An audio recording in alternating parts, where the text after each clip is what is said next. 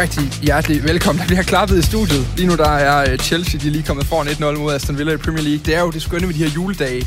Det er jo, man nærmest ikke kan tænde for fjernsynet på noget tidspunkt, uden at køre øh, fodbold fra en af de store øh, ligaer. Noget andet skønt ved det, det er, at man for en stund lige kan lægge alt snak om øh, nisser og nytårsplaner og vacciner og alt muligt andet væk.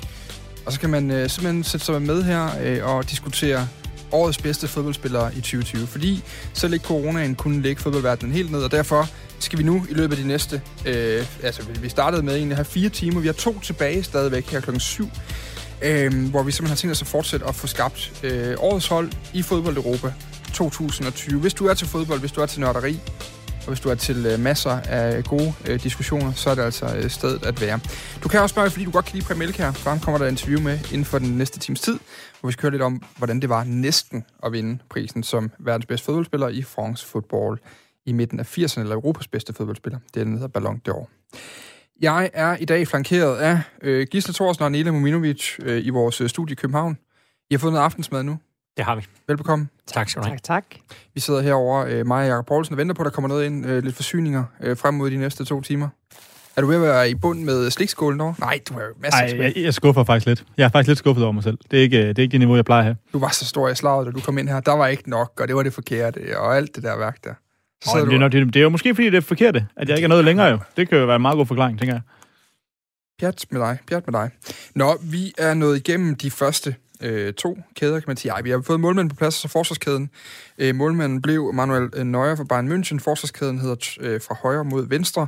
Trent Alexander-Arnold fra Liverpool, Sergio Ramos fra Real Madrid, Virgil van Dijk fra Liverpool og Angelino fra Red Bull Leipzig, øh, Rasenball Sport Leipzig, ejet af øh, Manchester City. Og så tror jeg, vi gav en uh, honorable mention til David Alaba, østrisk midterforsvar i Bayern München også, for lige at have en uh, Bayern-mand med i uh, kæden. Vi skal nu til uh, midtbanepositionen, men jeg synes egentlig lige, at vi skal starte med uh, noget, jeg har teaset for et par gange nu.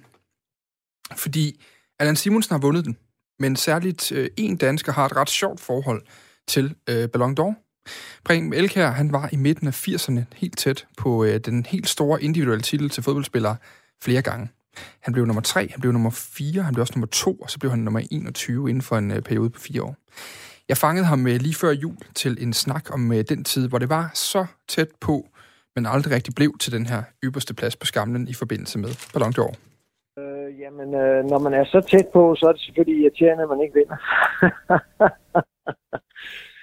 altså, øh, især i et enkelt år, synes jeg måske, at jeg var meget tæt på. Øh, men, men det er jo ikke noget, man tænker over sådan i løbet af året. Det er jo først, øh, når de lige pludselig begynder at skrive om det, at man, øh, at man fornemmer, at man, øh, man er tæt på. Hvad, du siger, der var et enkelt år, hvor du, øh, hvor du havde en fornemmelse af, at du godt kunne være rigtig tæt på. Hvad, kan du prøve at sætte nogle ord på det? Hvad, hvad tænkte du der, og hvad, hvad var det for nogle præstationer? Nå, men jeg, jeg, Nå, men altså, jeg mener, det var i, øh, i, i 1985. Øh, der var jeg blevet topscorer i kvalifikationen til VM, ikke? Var det ikke sådan? Jo, VM, og jeg var italiensk mester og havde bare haft øh, det godt år. Så øh, der var der da en reel mulighed for at øh, måske at vinde. Øh, jeg har jo så, altså jeg har jo delt værelse med Allan Simonsen i mange år på landsholdet. Det var jo lidt irriterende, at jeg altid hørte på, at han havde vundet den der, ikke? Så det ville have været meget rart at få den. Nu skal jeg altid høre på, at jeg blev nummer to.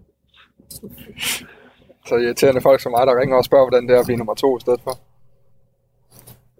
Nej, altså, det er når Allan ringer til mig, så siger han, at det er Europas bedste fodboldspiller, siger han så. Jeg talte faktisk en lille sjov ting, jeg egentlig ikke havde skrevet ind på forhånd, men som jeg talte med, med din uh, nuværende chef på, uh, hos Nent, uh, Kim ja, Mikkelsen, Kim, ja. Ja, om jeg måtte have lov at snakke med dig, fordi du er tv-ekspert i dag, og, og ligesom uh, er ansigtet på Champions League-dækning, særligt i Danmark. Og han sagde, nu skal du lige huske at minde Preben om, at der var langt op. Han var aldrig i nærheden af, det må så være Platini i de år der. Ja. Hvad, er det, er det noget, du stadig tænker på, eller er det stadig noget, der fylder noget, eller er det stadig noget, der sådan, fylder noget samtale? Nej, nej, det, det overhovedet ikke. Kim er bare misundelig jo. øh, nej, det, nej, det gør det slet ikke. Altså, øh, Nej, nej, men altså slet ikke. Jeg, jeg er da stolt af, at jeg overhovedet har været helt deroppe, altså. Øh, det, det, er der jo ikke, det ser der jo ikke mange for ondt, så, så det, det synes jeg... Altså, selvfølgelig det år, hvor man følte, man havde en reel chance. Øh, det var lidt ærgerligt, at man ikke vandt det, men set i bagspejlet er det jo egentlig fantastisk, at man øh, fik så meget ud af sit fodbold. De her priser her, altså vi taler jo altid om, altså en fodboldspiller kan jo, øh, kan jo ofte bedømmes på sine titler. Øh, og, øh, og i de tilfælde også på topscore-titler er der også nogle af. Øh, de her individuelle koringer for årets spillere og til årets hold og hvad der ellers er. Der er jo tre fire forskellige, henholdsvis ved FIFA og France Football og, og hvor de er henne.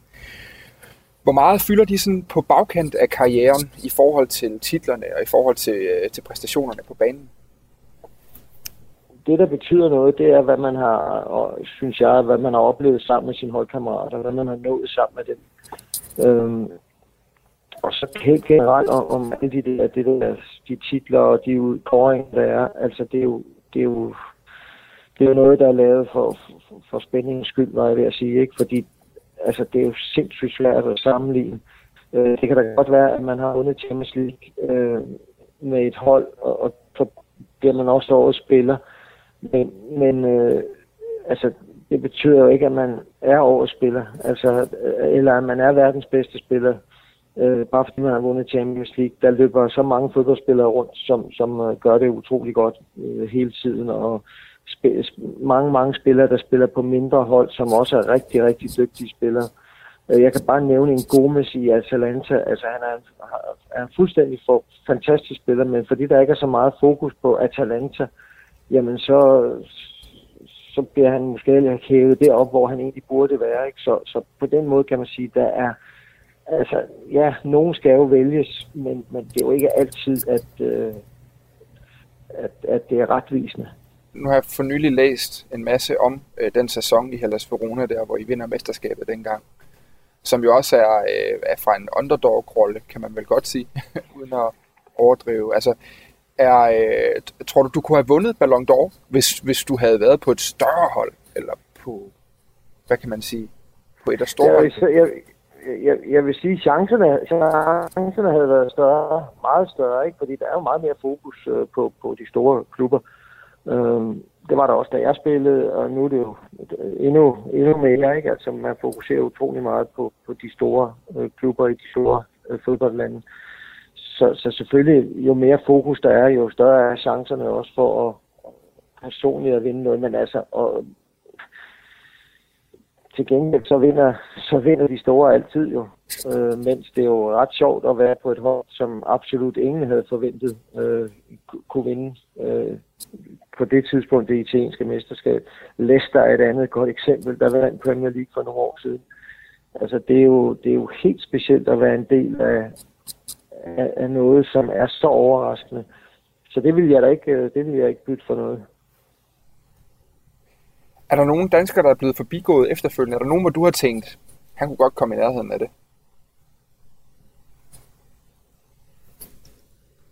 Jamen, jeg tror, at det er, det, det, det, altså, det er jo næsten umuligt øh, at komme i nærheden af, af nogle af de her store kåringer, øh, hvis man ikke, hvis man ikke øh, spiller på et af de store hold. Og måske oven i købet er den, den afgørende faktor på det store hold. Så det, øh, det, det er svært. Det er rigtig svært. Der har også været nogen her de sidste 10 år, som, øh, som, som har ryddet bordet, ikke? Ja. Øh, som, som har taget alle priserne. Messi og Ronaldo. Øh, så, så der har ikke været meget at komme efter. Nu er altså, da jeg talte med Preben Melker, noget af det smukke, der var ved det her interview, det er jo også, at at man taler med en mand, der... Øh, altså, det, det, ja, det er en af de få gange, jeg er blevet en lille smule starstruck, da jeg skulle snakke med nogen, øh, jeg fik fat i ham. Øh, for, og så for det andet, så taler man også med en mand, hvor sådan ganske traditionelle ting som fodboldjournalist, eller som journalist i det hele taget, som radiojournalist, det er lige at bede folk om at præsentere dem selv en ekstra gang, sådan lidt langt, så man lige kan nå at teste lyden og sørge for, at det hele er ok. Særligt de her coronatider, hvor alting lyder dårligt, øh, fordi alting er over telefonforbindelser. Men hvor Preben han jo siger, jamen øh, Preben Elkær Larsen, øh, på Frederiksberg, øh, pff, jeg ved næsten ikke, hvad jeg skal sige. Jeg er ikke vant til at præsentere mig selv. Det, andre. det synes jeg bare... ugens citat øh, på en eller anden måde, det der med, at, at selvfølgelig er han ikke vant til at skulle præsentere sig selv nogen steder. Øh, vi tager lige en hurtig øh, Ballon d'Or-quiz. Gisle, Arnela og øh, Jacob, øh, hvem var den sidste dansker, der var øh, på nomineringslisten til en Ballon d'Or? Ja, men nu har den jo ændret. Det var også noget af det, som... Er det noget, vi skal skrive vi ned? lige, Er det Nej, nej, bare lige. Det er en helt vi lige skal vel sige omkring det her med Preben, hvis man skulle drille ham lidt, så, så var det jo først midt i 90'erne, at, at for eksempel sydamerikanere også kunne være med, eller afrikanere kunne vinde. George Weah vinder i, i 95. Ja. Altså, Diego Maradona, i, han får jo ikke Ballon d'Or i 86, fordi han ikke kan vinde prisen. Øhm, så, så konkurrencen var lidt mindre, men, men selvfølgelig stadigvæk meget, meget flot at, at blive nummer 2 og 3. Ja, det er rigtigt. Nå, hvem var den sidste dansker, der var nomineret? Hvor, hvor mange er nomineret? Kan jeg få det at vide? Øh, hvor mange i alt, der har været nomineret? Nej, hvor mange er nomineret hvert år? Åh, oh, jeg kan faktisk ikke huske det. Bum, bum, Er det ikke 30 mand, Gisle? Okay, så det er helt derude. Altså Ja, ja, en stor Men der er, mange, der er mange, der ikke får stemmer hver eneste år, kan man sige. Det, Jo, jeg jo. mener, det er 30 mand, de nominerer hver eneste Jamen, år. ja, man bliver også alle de der, og så er det FIFAs, og så lagde de dem sammen, og så splittede de, og alle de Ja. her ting. Det var jo, ja. Så siger jeg øh, Christian Eriksen. Den seneste. Altså, vi er helt ude i de 30 nominerede. Øh, den store nominering. Yes. Jon Dahl Thomasen. Ja, det var faktisk mit bud også. Det er fuldstændig rigtigt. Ja. Ja. Jon Dahl Thomasen har været, er den sidste dansker, der har været nomineret til uh, Ballon d'Or. Så kan vi tage en anden en. Hvem har været øh, nomineret flest gange Er dansker. af danskere? Mm. Mm. Preben Elkjær. Det var et bud. Det kan være Preben, det kan være øh, Michael Laudrup, det kan være Allan Simonsen. Kan det være Smeichel? De fungerer bedst, sådan nogle her, hvis man kommer med et bud. Ja, jeg siger Smeichel så. Jeg siger, Allan Simonsen, han havde en mange gode år i 70'erne. Det var Laudrup. Laudrup Michael, Mm. ja. 85, 93, 92, 95, 91, 94, 90, 83, 98 og 86. Det er altså en relativt lang liste. Hans bedste placering nogensinde var nummer 4, og det var i øh, 1985, mener jeg nok, Laudrup han øh, fik den. Så det er, ja, det var lige lidt hurtigt øh, ting til jer der. Værsgo. Nu skal vi øh, videre og kigge på midtbanen. Øhm, og det skal vi simpelthen gøre ved, at øh, vi har jo den her liste klar, jeg kan lige prøve at øh, rise op. Vi har faktisk, nu skal jeg lige huske, fordi der var noget, jeg skulle huske, at det var, at vi har en tilføjelse til den jo, øh, til den liste, vi har skrevet ned her. Og det var jo, at vi har øh, Joshua Kimmich med fra højrebakken. Vi blev enige om, at han skulle rykkes rundt, så han ikke stod under højrebaks, men i stedet for under central midtbanespiller, fordi det er der, han har spillet primært i den forgangne øh, sæson, i det forgangne år. Øhm, ham kan vi lige starte med. Øh, 36 kampe, 8 mål, 19 assists har jeg skrevet op øhm, og er af sin landsmand Ilkay Gündogan øh, og mange andre i øvrigt blevet sammenlignet med, øh, med Philip Lahm. Øh, manden, der jo har, øh, er kaldt en, øh, en Schweizerkniv, og som derudover også har øh, sagt, hans eget idol, det er Bastian Schweinsteiger. Også en øh, fed spiller, hvis man kan huske ham. Nå, øh, derudover så er de nomineret her, øh, Thiago Alcantara, nu i Liverpool, Hussein Aouar, som spiller i Olympique Lyonnais, øh, Eva Banega fra Sevilla, Nicolo Barella fra Inter, Kevin De Bruyne fra Manchester City, Leon Goretzka fra Bayern München, Jordan Henderson fra Liverpool, Marquinhos fra Paris Saint-Germain, øh, Thomas Müller fra Bayern München, øh, Alejandro Papu Gomes fra Atalanta, Kai Havertz fra Leverkusen, Josip Ilicic, også fra Atalanta, Bruno Fernandes fra Manchester øh, United og Kingsley Coman fra Bayern München. Øh, der er så mange nomineret her, at vi simpelthen ikke når at snakke dem alle sammen helt grundigt igennem, tror jeg. Så øh, vi er jo så ude i nu, vi skal have fem mand.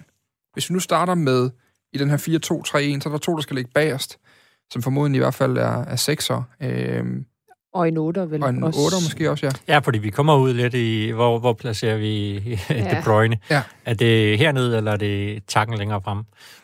Men skal vi prøve at tage de to bagerst, hvem man har der, og så kan mm. vi diskutere ud fra det. Hvis vi starter hos dig, Jacob, det er jo også en af dine øh, ekspertpositioner. Øh, ja, jamen, der er efterhånden rigtig, rigtig mange. Jeg Ja, glæder mig til, når vi, om jeg også er ekspert, når vi rammer angriberen. Ja. Øh, nej, jeg har øh, selvfølgelig Kimmich. Ja. Øh, uden tvivl, fordi jeg synes bare, han har været fantastisk, og ja, har vundet så mange titler, og ja, det synes jeg, det taler for sig selv, og det gør den anden et eller andet sted også. For ham skal der være plads til. Det synes jeg, det er, det er verdens bedste midtbandspiller, det er Kevin De Bruyne. Ja, Øh, og ham vil jeg gerne flytte derned. Nu har Gisle, han lige selv øh, snakket om det, for ellers så synes jeg, at øh, jeg kommer i beknep, når jeg kommer lidt længere frem. så, øh, og der tænker jeg, at han er trods alt også okay disciplineret til tider i hvert fald, og øh, Ellers så kan Også- Kimmich nok hjælpe ham til det er at også lukke det. Er også det. rummet. Så øh, ja, og hvad skal man sige om det? Altså, altså hans blik for spillet, Kevin De Bruyne, synes jeg er helt fantastisk. Jeg fik også nævnt de indlæg og de skarpe afleveringer, specielt mellem bagkæde og keeperen, hvor den bare bliver tæsket ind, og en angriber bare kan lige så stille ligge derinde, og så bare sætte den ind og sidde på den, og så, mm. og så har man et mål. Øh, ja, og han laver bare mange assist og mange mål hver evig eneste sæson. Har også gjort det her i 2020. Så øh, ja, fantastisk spiller. 29 år gammel, Belgier, øh, har spillet 37 kampe, lavet 11 mål og 16 assist i øh, løbet af 2020. Blev også... Øh, jeg kan faktisk huske, at man vandt... Han vandt, han vandt begge priser ja, begge med Premier League. League. Ja, altså både spillernes og pressens ja. uh, Player of the Season og Player of the Year hedder den ene. Øh, ja, men han er jo bare, altså komplet er vel det bedste, hvor man kan sætte bare med. Altså han kan, kan alting nærmest på den der midtbaneposition. Øh, Kimmich, synes jeg, vi skal uh, lade dig sætte nogle ord på, Anila. Fordi jeg kunne forestille mig, at du også havde ham med blandt dine Ja, to. det har jeg. Det Ja. har jeg. Der, der var slet ikke nogen tvivl i forhold til øhm, den vigtighed, han har på, på det her Bayern München, og også Bayern München hold, men også for, for Tysklands landshold. Bare se, hvad der skete, da han ikke var med mod Spanien. Øhm, men øhm, men han, øhm, han giver den kontrol, øh, som Bayern mangler, når han ikke er med. Altså den her ultimative stil, som de spiller med, er bare vil op og pres, øh, og nogle gange bliver det jo også forvirrende, øh, når, når, de, når de gør det på den her måde, og når bagkæden står så højt, jamen der er han med til at, jamen, til at, til at sætte det hele sammen, og, og lige tage pusten af det hele, og beholde bolden, og, og, og ja, spille et mere pasningsspil en gang imellem. Når de så går op og presser, jamen så er han en af de bedste i verden til at vide, hvornår han skal gå op og presse, og når han så skal genpresse igen, når de mister bolden. Øhm, han, øh, han har også nogle øh, afleveringer, fremadrettede afleveringer, som han har bygget på i forhold til øh, hans, øh, hans udvikling de seneste år. Altså, han lægger jo op til Kingsley Commands mål mod PSG i, i finalen. Altså et overblik, han lige viser, og den præcision, han også har. Det er noget, noget af det, han også har præsteret gennem øh, hele sæsonen. Øh, han, øh, eneste minus ved ham er sådan lidt, han kan være lidt for nonchalant, når han modtager bolden ind, hvor der er rigtig mange centralt, hvor han, hvor han nogle gange kan være lidt for passiv også, men, men, men han er så god til at... Hvordan ser man det med ham? Altså nu, den her øh, nonchalant tilgang, altså er det, er det, er det sådan en skødesløshed, en, en mild skødesløshed omkring boldene, eller, eller positioneringerne? Hvad, ja, hvad, men jeg sker? tror, det er mere, at, at han ikke er færdigudviklet derinde. Altså, han er en af verdens bedste midtbanespillere øh, rent defensivt, men, men han, han mangler lige måske lige et par procenter for, at han øh, ja, ikke mister de her bolde, hvor han skal bevare koncentrationen øh, 100 procent.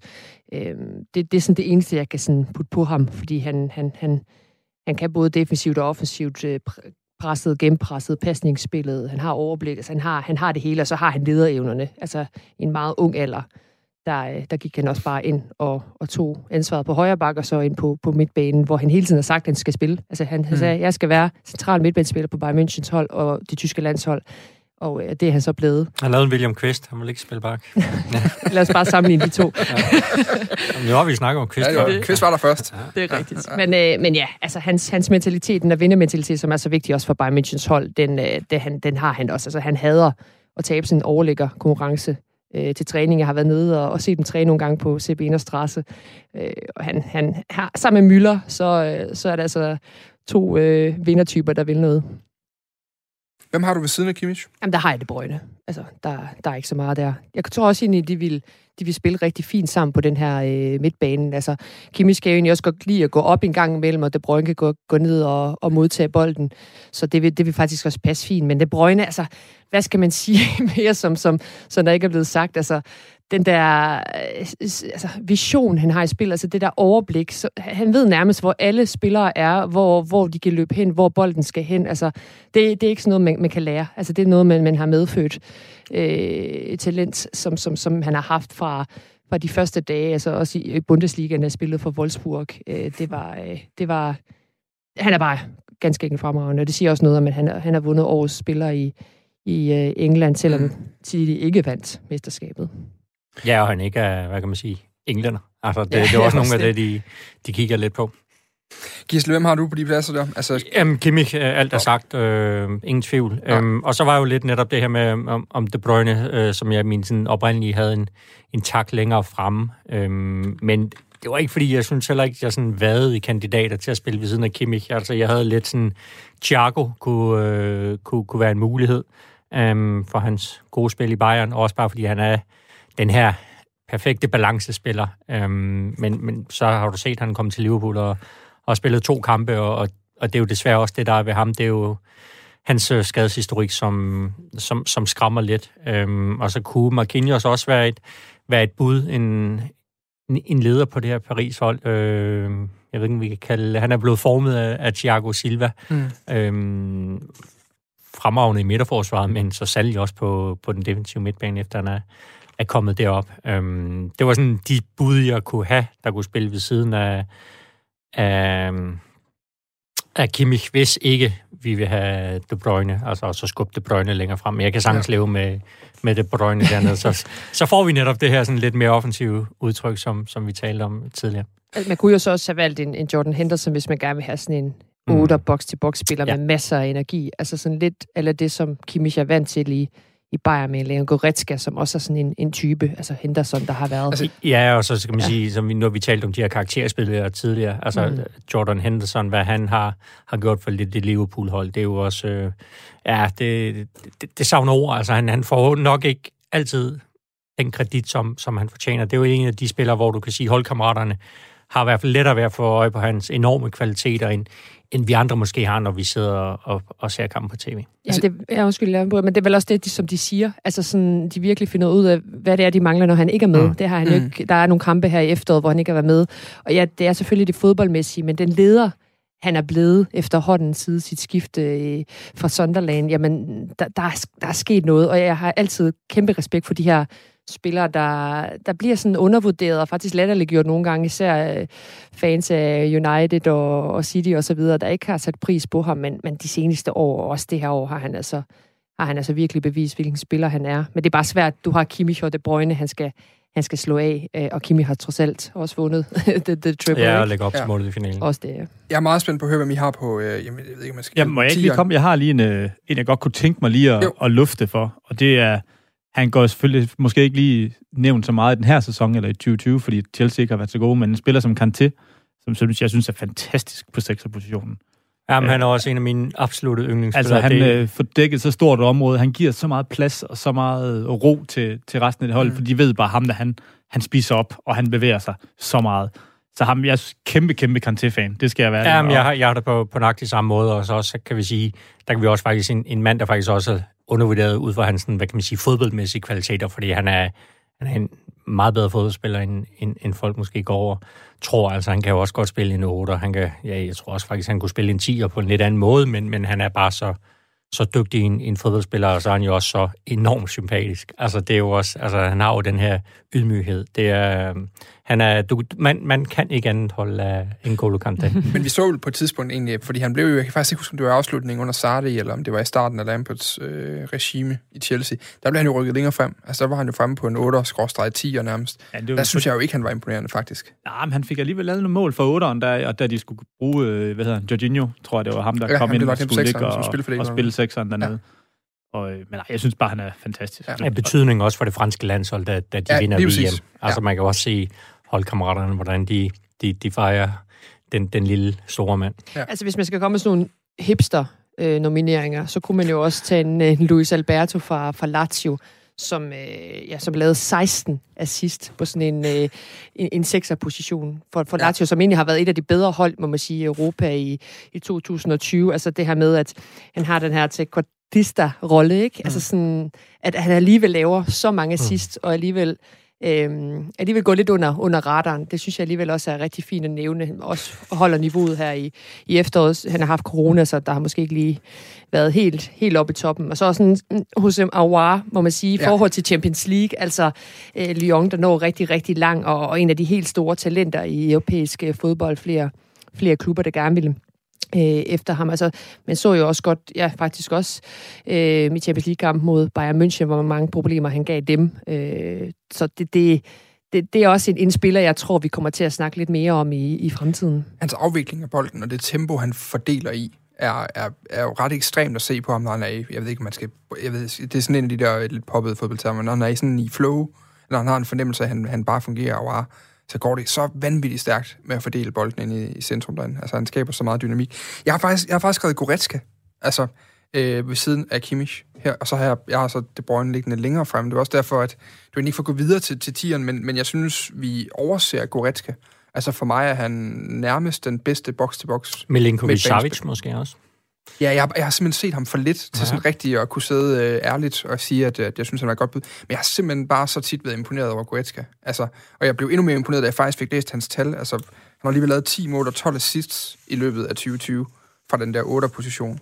Øh, så han også bare, han er, han er jo vild, når han kommer ind i et felt, også fordi han har den højde, han har, og han er sikker på bolden, han har et godt spark udefra, han, han, han, han akkompagnerer i hvert fald øh, Kimmich enormt flot i, i Bayern München, synes jeg.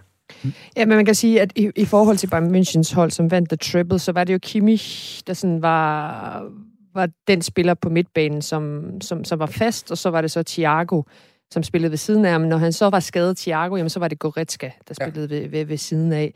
Øhm, og så var der nogle, nogle kampe, hvor de så spillede alle tre sammen. Øhm, han er så også en af de spillere, som, som ja, har manglet Kimmich her okay. i, i efteråret, og hvor, hvor han heller ikke har set undskyld, for godt ud i nogle situationer i, øh, i efterårets øh, kampe. Men han er sådan en type, som, som bliver en af verdens bedste øh, midtbanespillere øh, fremadrettet, hvis han kan holde øh, det her niveau. Fordi den her nye tendens, den her nye måde, man spiller fodbold på, øh, det passer ham helt enormt. Og så, så har han så også udviklet sig, lad os bare sige, på hans, hans øh, fysik. Altså, øh, det er jo fuldstændig vanvittigt. Det, Det, et fantastisk han billede, hvor han står med Champions League-pokalen. Ja, så det, det, det, det, der er i hvert fald sket et eller andet, fordi jeg Ja. kan huske, at han kom fra Schalke, og de første sæsoner, hvor jeg tænkte, hvad er det egentlig, han kan? Altså, hvad er det, han kan tilbyde? Altså, sådan, han er en spiller, men, men, men han, han er inde på banen, men man lægger ikke mærke til ham. Det gjorde man i hvert fald ikke før. Det må man så sige, han, han gør nu. Han minder mig lidt om en, en Michael Ballack øh, i forhold til den der box-til-box måde at, at spille på, og, og det der med at, at vide, hvornår man skal komme ind i feltet og, og afslutte. Han er også, øh, altså han er blevet sammenlignet, de, de oftest, jeg, jeg tjekkede sådan en hjemmeside, hvor man kan se, at de sådan oftest bliver sammenlignet med i artikler, og i tyske, tyske medier bliver han ofte sammenlignet med Paul Scholes, Michael Ballack og Lothar Matthäus. Det tænker jeg må, altså det har man nærmest lyst til at hænge op på, på en plakat derhjemme, hvis det er det, der er scenariet. Det virkelig er godt. Nå, øhm, han er også blevet kaldt The Talent of the Century af, af Peter Neuryhr, øh, hans øh, tidligere træner i Bochum, og i de her tider, hvor alting er, i hvert fald dagen efter, den her Soccer Awards. Jamen, Century, det er kun 20 år nu. Ja, det er det. Det skal vi huske på. Vi skal også lige huske, jeg synes, altså, jeg synes at der har været mange gode midtbanespillere ja, i, i 2020, men Angie Villandum også i, i, i Liverpool, ikke? Altså sådan, det, det, det er bare en god spiller. Du kan sætte ham på en 6'er, 8'er, 10'er position, men og han udfylder den opgave, han, øh, han får, laver altid de rigtige løb for at skabe plads til de andre. Mm. Altså, det er bare sådan en spiller, du vildt gerne vil Ja. have på dit hold. Øhm, men, Men der var, Henderson, ikke? Jeg skulle jo, sige, men altså, man kan sige, at den måde Liverpool spiller på, har de brug for begge, begge typer, ikke? Så det er sådan, det, det, der er bare kæmpe konkurrence i det her. Altså, du kunne også tage en, en, en Marcel Sabitzer, som også har været rigtig vigtig for, for den måde Leipzig har spillet på. Der, er- der, der er så mange at vælge imellem, synes jeg, på, på de her to pladser, men, men en Kimmich og De Bruyne, der, der, der kommer det også langt i forhold til, til alle turneringer. Yes. Jeg vil også sige, altså, jo, der er mange, der har gjort det virkelig, virkelig godt. Men der er jo heller ikke nogen tvivl om, hvem der er de to bedste. Hmm. Altså, det er jo de to. De Bruyne og Kimmich. Ja, altså, de har jo leveret begge to på, på helt sindssygt niveau. Og der er alligevel et skridt op for en Sabitzer og, og de andre, som, som også er blevet nævnt. Så jeg synes klart, at vi har, vi har allerede fat i de to, øh, de to rigtige i min verden. Så det, du siger der, kom nu videre. Vi skal op til tieren. På en pæn Nej, måde nej, at bede nej, verden om at komme afsted. uh, jamen, jeg, jeg glæder mig meget til at høre, hvad I har på tieren, fordi jeg synes, jeg synes uh, ja, der, der har jeg jo De Bruyne på mit hold, altså på tieren. Hvem har I liggende der? Hvis vi starter over hos dig, Gisle. Jamen, det var jo faktisk min oprindelige 10, og det, det, det var Ja. De Bruyne. Øhm, så, så jeg glæder mig til at se, hvem vi skal have, have ind i stedet for. Øh, men, men, men må ikke vi løser det? Jeg tænker, at der er mange, vi kan smide i puljen, det, er jo ikke det, det? det, er jo det, Altså, det, er jo det. Altså, det er jo også med... Altså, sige, der kan vi jo netop bruge det her med, om vi vil lade en angriber falde lidt tilbage. Altså, det kunne jo være argumentet, hvis man gerne, vil- gerne vil have Harry Kane med. Og sige, okay, han har... Vi så ham meget som en ren nier, men, men det er jo også som om, han har lagt noget på i sit spil, og assistkongen, og ja, jeg tror, Son er glad for ham i, i Tottenham. Jeg vil så sige, jeg tror da også, Lewandowski er glad for Thomas Müller. Ja. Hvis vi skal snakke om en, en anden tier, der har været helt fænomen- fænomenal i hele, i hele 2020. Mm. Og en spiller også, nu snakker vi om Neuer, hvor der var mange, der også havde skrevet ham Mm. øh, godt og grundigt fra. Øh, og det, der har været spændende med Thomas Müller, er jo også, at øh, Flick har jo også kaldt ham en assistenttræner på banen. Og Mm. det har man da virkelig godt kunne mærke, når man har set de her kampe under corona, Altså, det, han bliver jo kaldt Radio Müller i, i, i Tyskland, fordi det er, altså han, han snakker konstant. Han ved godt, hvor han skal løbe. Han ved godt, hvor han skal øh, sætte en aflevering. Men han ved det også godt i forhold til 10 andre spillere på banen. Så, så, så det, det er meget Men det er interessant jo at også se det her ham. med, med hvor, hvor spilintelligent en, Ja. ja. en, en fyr han er. Fordi altså, hvis du kigger på ham og siger, okay, men hans teknik, hans afsluttende år, ja, ikke? Men, men, men så har du bare det der, det der ravndøjter, ikke? Han kan tyde rummene, han, han, han ved, hvor han selv skal løbe hen, og han kan så også med sit Radio Møller hjælpe sine holdkammerater med, hvor de skal løbe hen. Ja, altså, øh, ja, han, laver, han laver otte mål i, i sidste sæson i Bundesliga, ja, ja, men 21 assist. Mm. Altså, det er, jo, det er jo fuldstændig vanvittigt, og han, han holder jo niveau stadigvæk i, i den her, i den her øh, kampagne. Altså, nu har jeg snakket om mange Bayern-spillere, der Mm. har dalet. Det, det synes jeg ikke, han har. Men altså, det Altså, er måske han, også lidt en øh, spiller, der kan man sige, der snyder øjet lidt. Altså, når, når, når du sidder og siger Thomas Müller, Mm. altså, det er jo ikke sådan, at du falder bagover. Han er uortodox, for at Ja. bruge det ord, ikke? Ja. Jo, lige netop. Han, han, han ligner jo ikke sådan... Altså, hvis vi siger, okay, en tiger. Hvis, hvis du tænker på en tiger, så er det første, du tænker på, er jo ikke Thomas Müller. Altså i hvert fald i sådan, den der klassiske Gode forstand gammeldags tiger. Så tænker du på Maradona, ja, eller hvad? Ja, for eksempel. Eller, der, Gis, han tænker vi- altid Maradona, det lyder sådan. Nå, men der er jo, altså, den her, der er kreatøren, ikke? Mm. Men man kan sige, at kreatøren, den typiske kreatør, tieren, er jo også en uddød race. Ja, ja. Så, så den måde, som Tieren rykker bagud på penge. Ja, men den måde, som Thomas Müller spiller den på, er jo måske også den moderne udgave. Altså det her med, men man har ikke statistik på, hvem der laver de rigtige løb, hvor der bliver plads til ham, der scorer målene. Øh, ham, der, ham, der leder presspillet, for det er også noget af det, som han er exceptionelt god til. Mm. Altså det, det han må være så irriterende at spille imod. Altså fordi han er i haserne på dig konstant, og han løber vanvittigt meget i en kamp. Øhm, og, og ja, det er sådan en spiller, du, du, du ikke lægger mærke til i forhold til de lækre driblinger eller, eller vendinger og sådan Mm. noget. Men, men han, er, han er en af de der spillere, hvor, hvor jeg synes... Altså, det, det er en spiller, som jeg vil kæmpe hårdt for i forhold til den her, den her, position, altså, den her position, fordi det er godt at vide. Nej, men, men, men der er så mange ting. Åh, men altså, altså sådan, hvad er det, han kan? Mm. Hvad er det, han kan? Øhm, og, og- Men det er også fordi, det, det er svært lige at sige, altså sådan, at han har et godt spark, eller han har en fantastisk teknik, eller alle de her ting, som nogle af de andre ting, han er ufattelig god i hovedspil, eller alle de her spidskompetencer, men, men det er jo sådan lidt usynlig kompetence, han har med altså, netop... IQ, IQ er jo usynlig, kan man Ja. sige, ikke? Altså, på, Men, på, men på mange omvendt, måder. kan man ikke vente om, Gisle, at sige, kan du nævne noget, han er dårlig til? Fordi Nå, det, det sad jeg lige og tænkte over. Jo, altså. jo, men, men det er jo ikke sådan en, hvis du siger, det er jo ikke en spiller, som du giver bolden, og så siger du, nu afdribler du lige tre, og, og så lægger den forbi keeperen. Altså, det, det, det er jo mere det der med, at han er ufattelig god til at, at bringe sig selv i situationer, hvor han kan score eller lægge Mm. op. Altså, det, det er jo mere den der, hans forståelse for, altså den der, ja, øjne i nakken. Altså, det Ja. her med altid at, at være det rigtige sted, det er jo ikke tilfældigt. Nej. Og så, så er han jo også en af dem, der kreerer chancer, øh, altså sådan der tredje sidste fod på bolden, Mm. Som, som jeg egentlig godt kunne tænke mig, at vi havde i fodbold også, men også har i ishockey. altså man havde sådan en, hvor, øh, jeg ved godt, at den er chances created og så Mm. videre, og det, det er han jo også enormt øh, god til. Men der er jo mange gange, hvor han ikke rører bolden overhovedet, men det er stadig ham, der skaber målet ved at flytte sig væk fra afleveringen, så det er en tredje spiller, der får den, eller løber i dybden og sådan noget. Ja. Det kan man jo ikke måle, Nej. og det er jo ikke noget, man ser, måske som normal fodboldfan. Øh, fordi man ser, åh, det var Lewandowski, der scorede, det var Gnabry, der lagde op. Så, så jeg synes, det er en af de der uortodoxe spillere, man skal, man skal hylde lidt mere. Mm. Især når han har været nede i en bølgedal og er, kommet op igen. Nå, Nå, Jacob, jeg, jeg, jeg, jeg, ind på at høre, hvem du har på jeg har fingrene op i kvartererne. Jeg vil gerne lige sige noget. Øh, for mig at se, så er han også bare fantastisk. Og han er jo lige netop effektiv. Og det ser ikke altid lige kønt ud. Og man vil da ønske, at han vil være mere elegant, når han nu skal spille en 10, eller hvis han skal spille en 10. Altså, men han er bare så effektiv. 20 mål og 25 assist i 47 kampe i, i 2020. Det tænker jeg, det er fornuftigt. det er nærmest Messi-tal. Jamen, det er Messi-tal. Det er faktisk bedre end Messi den her sæson næsten. Men altså, og så er han jo bare, altså det der med, han ved, hvad han er god til. At det er jo det vigtigste som fodboldspiller næsten, det er, at du ved, hvad du er god til, og hvad du ikke er så god til. Og så gør de ting, du er god til, og lad være at gøre de ting, du ikke er så god til. Mm. Altså, fordi så kommer du rigtig, rigtig langt. Så bare det der med også, han laver det samme som, som Neuer, hvor han bare laver et comeback. Altså fra måske ikke at være helt en de allerførste på holdkortet, ikke også? Og så lige pludselig under Hansi Flick, jamen så er han bare tilbage, og er, ja, spiller 90 minutter i alle de vigtige kampe, og, og laver mål og assist, og bevæger sig og styrer presset, og jamen altså, han er bare en super spiller, synes jeg. Selvom, Men har du ham på holdet? Det Jeg har ham også på holdet. Du har ham også på holdet. men det er jo det, om han skal være 10 eller han lige skal komme ud fra kanten af, det, øh, det, det er jo det. Der er du til at snakke med. Det vil jeg sige. Altså, jeg har, jeg har Bruno Fernandes på den her plads. Fordi også ud fra et, øh, en eller anden form for MVP. Øh, jeg, jeg vil sige, at jeg bliver slemt overtalt, når jeg på den måde får øh, 8 minutter og 32 sekunders øh, tale om, hvor god en spiller Thomas Müller er, så kan jeg da godt se, at jeg måske kigger... Jeg, jeg har, men det er jo en situation, jeg efterhånden er vant til i det her program nu, at jeg det synes, at jeg ser nogle ting, ingen andre ser, øh, i, og måske heller ikke er rigtigt. Men, men Bruno Fernandes, altså i forhold til den transformation, han har lavet af det her United-hold, når han er god, så holdet så markant mange gange bedre, at det, at det er svært at...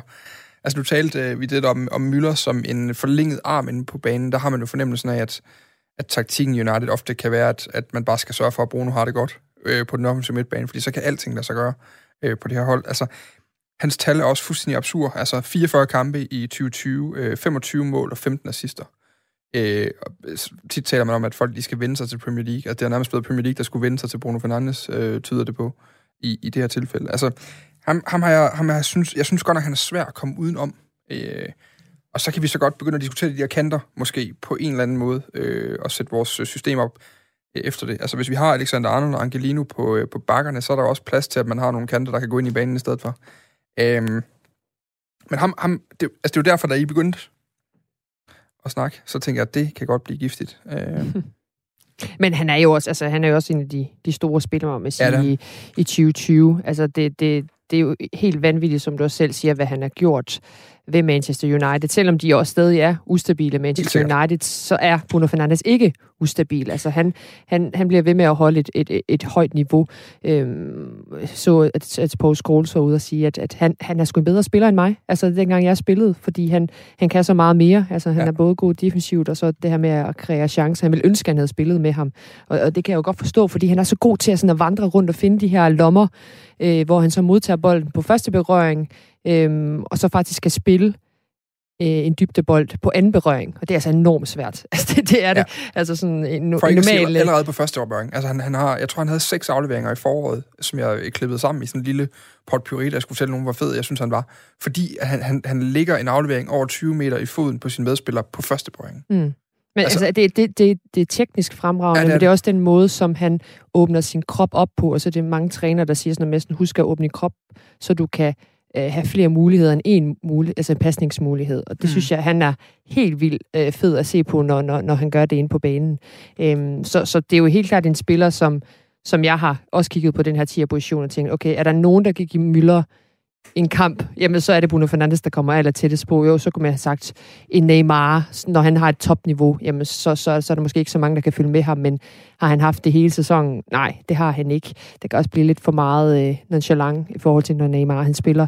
Øhm, ja. Og ja, så har du også en Papu Gomes, øh, som, som, som også kan være en type her derinde. Så, så, så der er nogle typer, som, som, som har vist sig godt frem, men, men Bruno Fernandes er helt klart i toppen, hvis vi snakker, hvis vi snakker 10'er i 2020. Ja. Gisle, hvor, hvor har du... Øh, havde du ham på forhånd også? Ja, men det er den, jeg har, jeg har, jeg har tænkt over. Øhm, altså også det der med, at han tager skridtet fra den portugisiske liga. Der var jo meget snak om, at var det lidt for mange penge, de betalte for, for en spiller fra, fra Portugal, øhm, som jo ikke er den stærkeste liga i Europa. Øhm, men der må man også bare sige, der har han jo bare gået ind, og så gjort en kæmpe forskel for United i Premier League. Det er jo også noget, der... Og faktisk også det her med, at han, han, han kom jo til et hold, der havde problemer, og, og vil stadigvæk har det.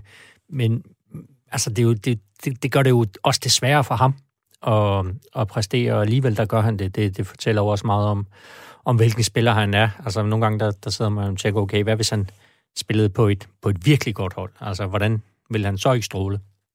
Jamen, det er jo det, der er det, den interessante modsætning gang imellem, at for nogle spillere, kan man sige, men der, jeg kan huske, der vi talte om tidligere, hvor, hvor man ligesom havde fundet, at de skal lige op. Det var Hartebor også, man talte om, jamen, kan han levere på et højere niveau? Her der må man sige, at han er på et hold, der netop ikke fungerer, og det er jo sådan på trods af hans hold, at han har verdensklasse. Øh, og det, det synes jeg er, er markant. Øhm, nu, nu, jeg kunne faktisk, Nila var lidt inde på noget af det tekniske, det der med at åbne kroppen op, og også have sparket og sådan nogle ting øh, fra den centrale midtbane. Jakob, hvad lægger du mærke til sådan teknisk ved, ved Bruno Fernandes, når du ser ham spille? Fordi vi talte også lige før, da der lige var nyheder, der talte vi lidt om Thiago Alcantara, som også har nogle helt absurde øh, øh, både bevægelser og, og, og nærmest visioner, når han spiller fodbold. Bruno Fernandes, hvad er han, hvad er han egentlig for en fodboldspiller i forhold til sådan de ting, du selv arbejdede med som midtbanespiller, altså i de positioner der? Ja, men han er vel nok et, et enkelt niveau over mig. Nej, altså jeg synes jo, det ligner det, han gør så godt det er jo, han hele tiden har, han har styr på sine sin modstandere, hvor de er. Han, han er god til at finde de der rum og få orienteret og så få sig drejet, så han kan komme fremad. Og det, det, hvis du kan sagt, hvis du spiller en tier, jamen, du kan godt spille en tier uden at miste ret mange bolde, uden problemer. Men det er jo ikke sådan, han spiller en tier. Han smider også virkelig mange bolde væk. Altså, han har jo sjældent en, en vanvittig høj afleveringsprocent, fordi, lige der, fordi han får så vendt, og så forsøger han den svære aflevering. Og den lykkes rigtig, rigtig mange gange, men der sker også, at den ikke lykkes. Og det synes jeg, det, det er hans helt store kvalitet. Det er jo, at han bare han fortsætter, og han fortsætter, og han fortsætter. Og så, så er jeg jo sindssygt imponeret over, at han går ind på et hold, som, jeg ved ikke, om man skal kalde dem dårlige, men de har ikke været ret gode. Og så går han ind fra dag et af og ændrer det hele, og bare præsterer på så højt et niveau i en ny liga, kommer fra en, en lille liga, kan man vel godt kalde det, mm. og så bare at gøre det. Så det synes jeg, det, det vidner om en, en spiller med meget, meget, meget stor kvalitet. Og så han spark for distancen. Altså, ham og De Bruyne, når de får chancen uden for feltet, så bliver den, altså, så bliver den lagt ind, og det, er jo, det synes jeg også, det, det er fedt at se fra nogle, ja. fra nogle midtbanespillere. Så har vi også en dragsparkskytte til holdet, hvis vi vælger ham i hvert fald. Ja, det er rigtigt. Ah, vi har også Sergio Ramos. Jeg skal sige det. ja, det kommer til at kende det. Der bliver slåskamp der. øhm, nu er jeg faktisk lige med, for jeg synes, jeg så en statistik for noget tid siden også, om at han er den spiller i Premier League, der rammer stolperne mest også. Og så blev han spurgt ind til det på et tidspunkt, mener jeg nok, hvor han svarede, at øh, ja, ja, men nogle gange går det jo også galt. Det var sådan, ja, altså det var, det var sådan et dårligt spark for ham, det var, når det ramte stolpen. Altså, så, det, var, det var bare træls. Nå, øh, ja, den skal de her faktisk tjekke. Jeg faktisk ikke, ja, nu bliver jeg i tvivl, men jeg er ret sikker på, at jeg læste øh, noget om det. Nå, jamen, øhm, vi skal have lukket den her tiger, så vi kan bevæge os videre ud på nogle kanter, vi jo lige pludselig også skal lege med. Øh, inden Jamen, skal vi det, eller hvad? Skal vi se, hvad der er af kantmuligheder, før vi tager en... Ja. Øh, fordi at, jeg vil også sige, altså, jeg kan måske godt gå med til Møller derinde, men så skal ja, han ja. ikke have nummer 10. Altså, det, det så vil du gå ud på en af kanterne, eller Nej, nej, så vil jeg, jeg vil bare ikke se ham i trøje nummer 10. Åh, oh, nej. det, det vil gå ondt i øjnene. Det, det tror jeg heller ikke, han, han vil. Altså, det, så må vi ærlig. finde en eller anden måde at, at løse det problem på. Men hvis, hvis vi skal til at kigge på kanterne, så skal vi også lige åbne op for angrebspositionen, fordi den, vi har jo taget opdelingen fra den her UEFA-nominering, øh, og der kan jeg se nærmest alle kantspillerne, synes jeg jo ligger øh, som angriber i det her system. Øh, så dem kan vi lige så godt lige åbne op for nomineringsmæssigt også lige lidt. Men kan vi blive enige om Møller på den her position, så, som, som, som så i hvert fald ikke er med trøje nummer 10? Jamen, det kan vi jo som... godt, hvis vi ikke... Ja, undskyld, Jacob, men altså, hvis vi ikke tager ham ud på en, på en højre kant, hvor han også har spillet og har gået ind i banen. Men, men der, hvor, der er der jo også... Som... Er han god nok derude? Altså, hvis vi sammenligner ham med de muligheder, vi har på kanterne. Det kommer an på, hvad han skal jo. Ja, det er jo det. Det er det. Altså nu siger du selv, at du har en super højre bak, som kommer, kommer blæsende, så sker der, behøver han jo ikke at stå derude og, og afdrible en mand. Så jeg synes, vi skal... Mit bud vil være, at vi skulle holde fast i ham som en af de tre. Ja. Mm. Og, så, og, så, og så se, hvad vi ellers øh, kommer og smider i puljen. okay, godt. Er, er Fernandes stadig i puljen? Han er en mulighed i hvert fald på, på tieren, men lad os nu bare lige, lige, lige se, hvad der er af muligheder på de to kanter, for der er altså nogle gode spillere. Ja, ja. UK-udvalget her i tænkeboks. Ja, det er det. Nå, jamen lad os lige prøve at kigge på, øh, på den næste positionskategori, fordi der dukker en masse navne op der, som vi kommer til at snakke om. Øh, jeg sorterer lige frit fra nu, så må I lige tilføje, øh, hvis der er nogen, vi skal have med. Jeg tænker ikke, vi behøver at snakke om Erling Haaland eller Erling Haaland, Giro Immobile, øh, Harry Kane og Robert Lewandowski lige nu. Vel? I forhold til kanter? Nej. Nej. Nej. Øh, Jean Felix, Kylian Mbappé. Skal de med her nu?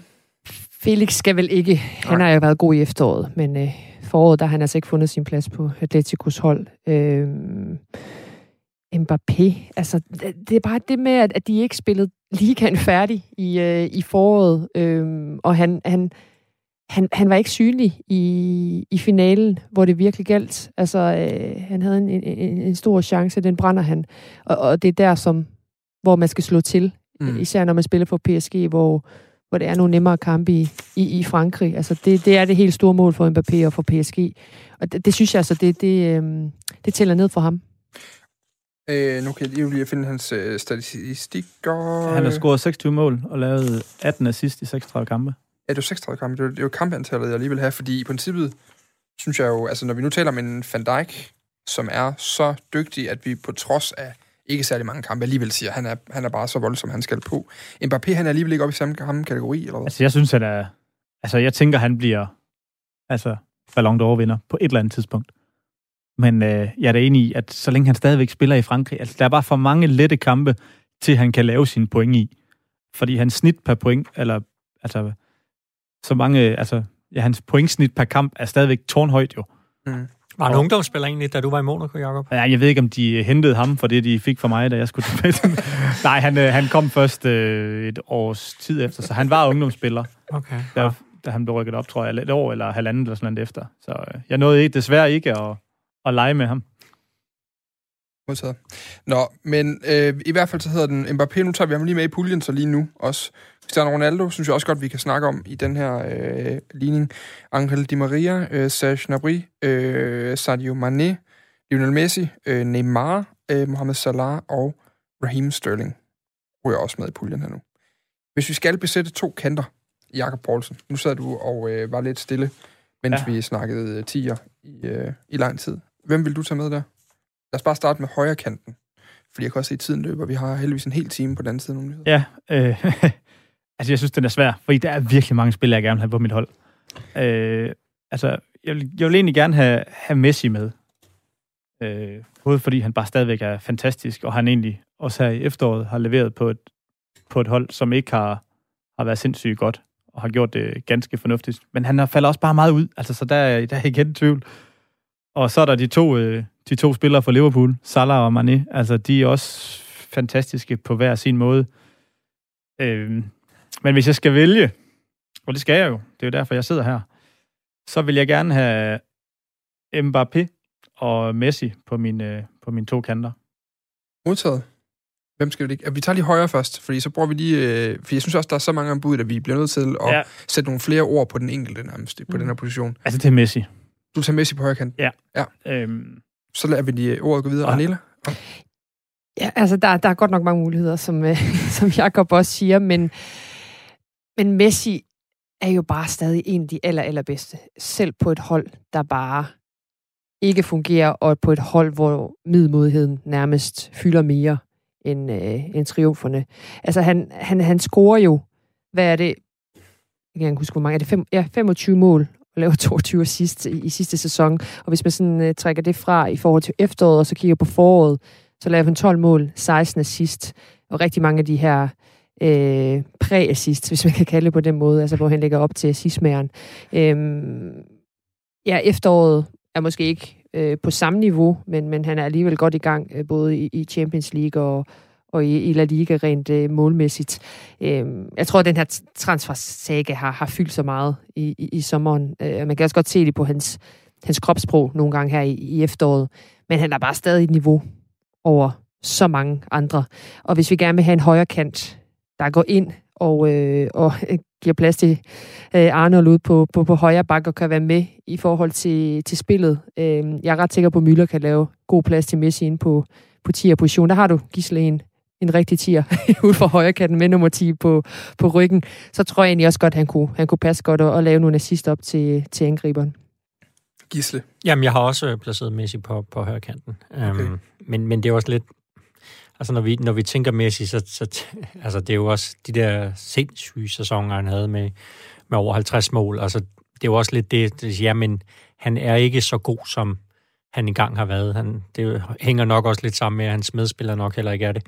Øhm, så han skal bære mere, og det, så har der jo været, været alle de her problemer med Barcelona, og al den uro, der har været. Det er jo heller ikke noget, der har, der har hjulpet, men, men hans tal er jo stadigvæk fine.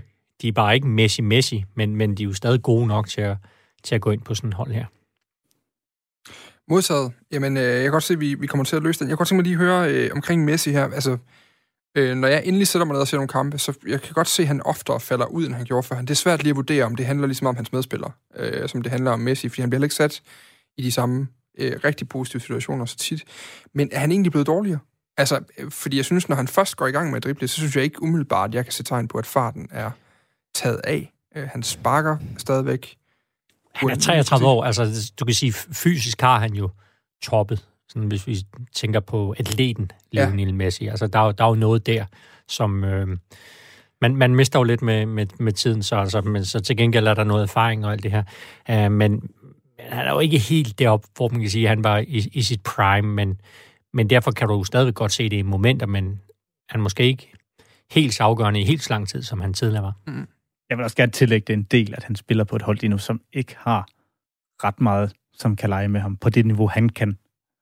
Og, og derfor tænker jeg også, jo, men, øh, men kommer der det til, til Barca lige forløbet. Det ved jeg heller ikke, om der gør. Så, øh, så det kan godt være, at det det her, det her sørgelige niveau, som det så selvfølgelig ikke er, at vi må nøjes med at se Messi på øh, i, i resten af karrieren, hvis der, ikke, øh, hvis der ikke sker noget drastisk i Barca. Jeg tror så også meget, det har været mentalt i forhold til Messi. Altså, han er blevet en anden spiller. Han, er, han går meget mere ned og, og, og henter bolden og, og sløver lidt spillet, og så lige pludselig så eksploderer han. Fordi når du, når du ser hans, hans driblinger og den fart, han får med bolden, så er der stadig rigtig mange forsvarsspillere, der ikke kan følge med.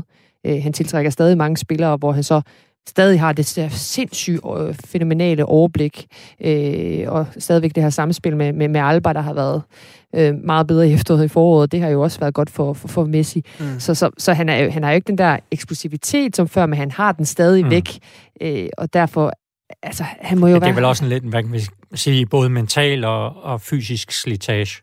Det er mm. også meget naturligt, når du har været på på toppen i, i 16-17 år. Altså med, med, med det pres, der har været på med alle de kampe, han har spillet. Øhm, ja. Så er det måske naturligt, at han, han er også et andet sted i sit liv, og alle de her ting, familie, og altså, at, at fodbolden måske får en lidt anden betydning for ham, hvor du kan sige, ham vi altid sammenligner ham med, der, der han, han er jo bare stadigvæk den her maskine, som, som ja, kommer ind før alle de andre, og virkelig sige, okay, hvordan den fysik, Ronaldo han opretholder, øh, den er jo også sådan helt, helt abnorm. Men altså, jeg, jeg har nemlig, jeg har nemlig på samme måde, som at det Arnela, hun siger her også, altså, det her, altså jeg synes stadig, jeg ser det der vanvittigt eksplosive antrit. Jeg synes stadig, jeg ser de der helt ekstremt hurtige driblinger, og tiden bare det der temposkift, som jeg synes er det første, der normalt forsvinder, når man kommer op i alderen. Jamen, men det der med, at han går meget ned i banen, er det ikke også fordi, at han ikke føler, at han har holdkammeraterne jo, jo, det til, at, til at kan bringe bolden ordentligt frem. Ja. Jo, det minder lidt om Argentinas landshold nogle gange, hvor han også gør det, fordi ja, han så, ikke mener... Nå, så bliver jeg nødt til selv at gøre det, og så... Øh, og det er jo, enhver vil jo foretrække. Det er det samme som, når en midtbandspiller falder ned og hjælper midtstopperne med at bygge op nogle gange. Jamen, det er også nogle gange, fordi man tænker, at ah, det kan godt være, det kan blive lidt bedre fremad. Det gjorde du aldrig nogensinde i FC Midtjylland, Nej, nej, de klarede det fantastisk. Ja. Men det er jo også derfor, det, det, det der er interessant at se med Messi, det er jo, altså nu, nu sidder jeg og kigger lidt på, på hans, hvor mange mål han egentlig scorede i, ja. ja for en 7-8 år siden, altså 73 mål på en sæson, 60 mål på en sæson, 58. altså det er jo sådan, og så kan vi sige, så er han nede i ja. 31 i, i sidste sæson også, med lidt færre kampe, men, men det er jo også det, der er sådan, uh, altså, ja. så hårdt, at vi vurderer ham op mod, mod de der fuldstændig sindssyge tal. Jamen, jeg sad også lige for, da jeg fik sagt, at Robert Müller, eller Thomas Müller nærmest havde lavet Messi-agtige øh, øh, tal, hvor jeg også tænkte, nej, nej, det, det kan han jo selvfølgelig ikke. Altså, men det kan han jo faktisk nu. Er det jo faktisk, altså, du skal stadig spille en virkelig god sæson, hvis du gør det, ikke? Men, men, men der var jo ikke nogen, der kunne for, for 5-6 år siden. Nå, vi låser Messi øh, på højre kanten øh, nu, og så tager vi øh, venstre kanten og angrebspositionen på den anden side af en omgang nyheder. Nu, Arnilla, Gisle og Jakob. Er det quiz-tid igen? Mm-hmm. Det bliver dejligt. Nu skal I bare høre. Øh, frem med noget at skrive med.